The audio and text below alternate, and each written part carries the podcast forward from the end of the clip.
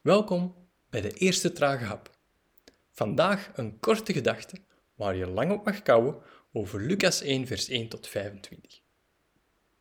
Na bijna een jaar dagelijkse geschreven stukjes waag ik me aan iets meer. Het is de geboorte van iets nieuws en sommigen van jullie wachten hier misschien al lang op.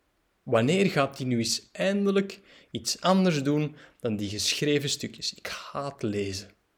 Sommigen hebben misschien al lang de moed opgegeven dat iets als dit ooit geboren zou worden. Tja, dat brengt me nu eens heel toevallig en, en eigenlijk helemaal naadloos bij het gedeelte voor vandaag. Want Zacharias en Elisabeth hadden de gedachte aan een geboorte aan een kind wellicht al heel lang opgegeven. Het ongeloof van Zacharias duidt daar toch op. Maar wacht eens.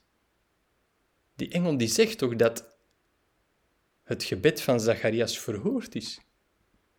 Kijk, de vraag is natuurlijk welk gebed. Zacharias was in de tempel om een reukoffer aan te steken. En de opstijgende rook van dat offer was eigenlijk het beeld van gebed. Buiten stonden heel wat mensen te danken. Ze baden ook. En nu komt het om vrede voor Israël.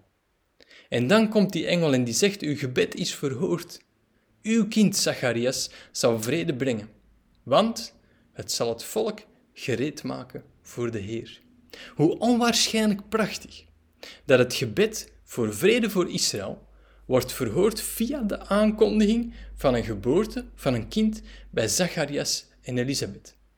Dat kind was wellicht de verhoring van een gebed dat ze ooit gebeden hadden, maar waar Zacharias althans de moed voor opgegeven had.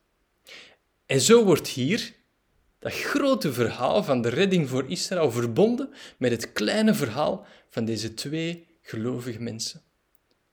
Wel, daar mag je vandaag nog wat verder op kouwen. Smakelijk.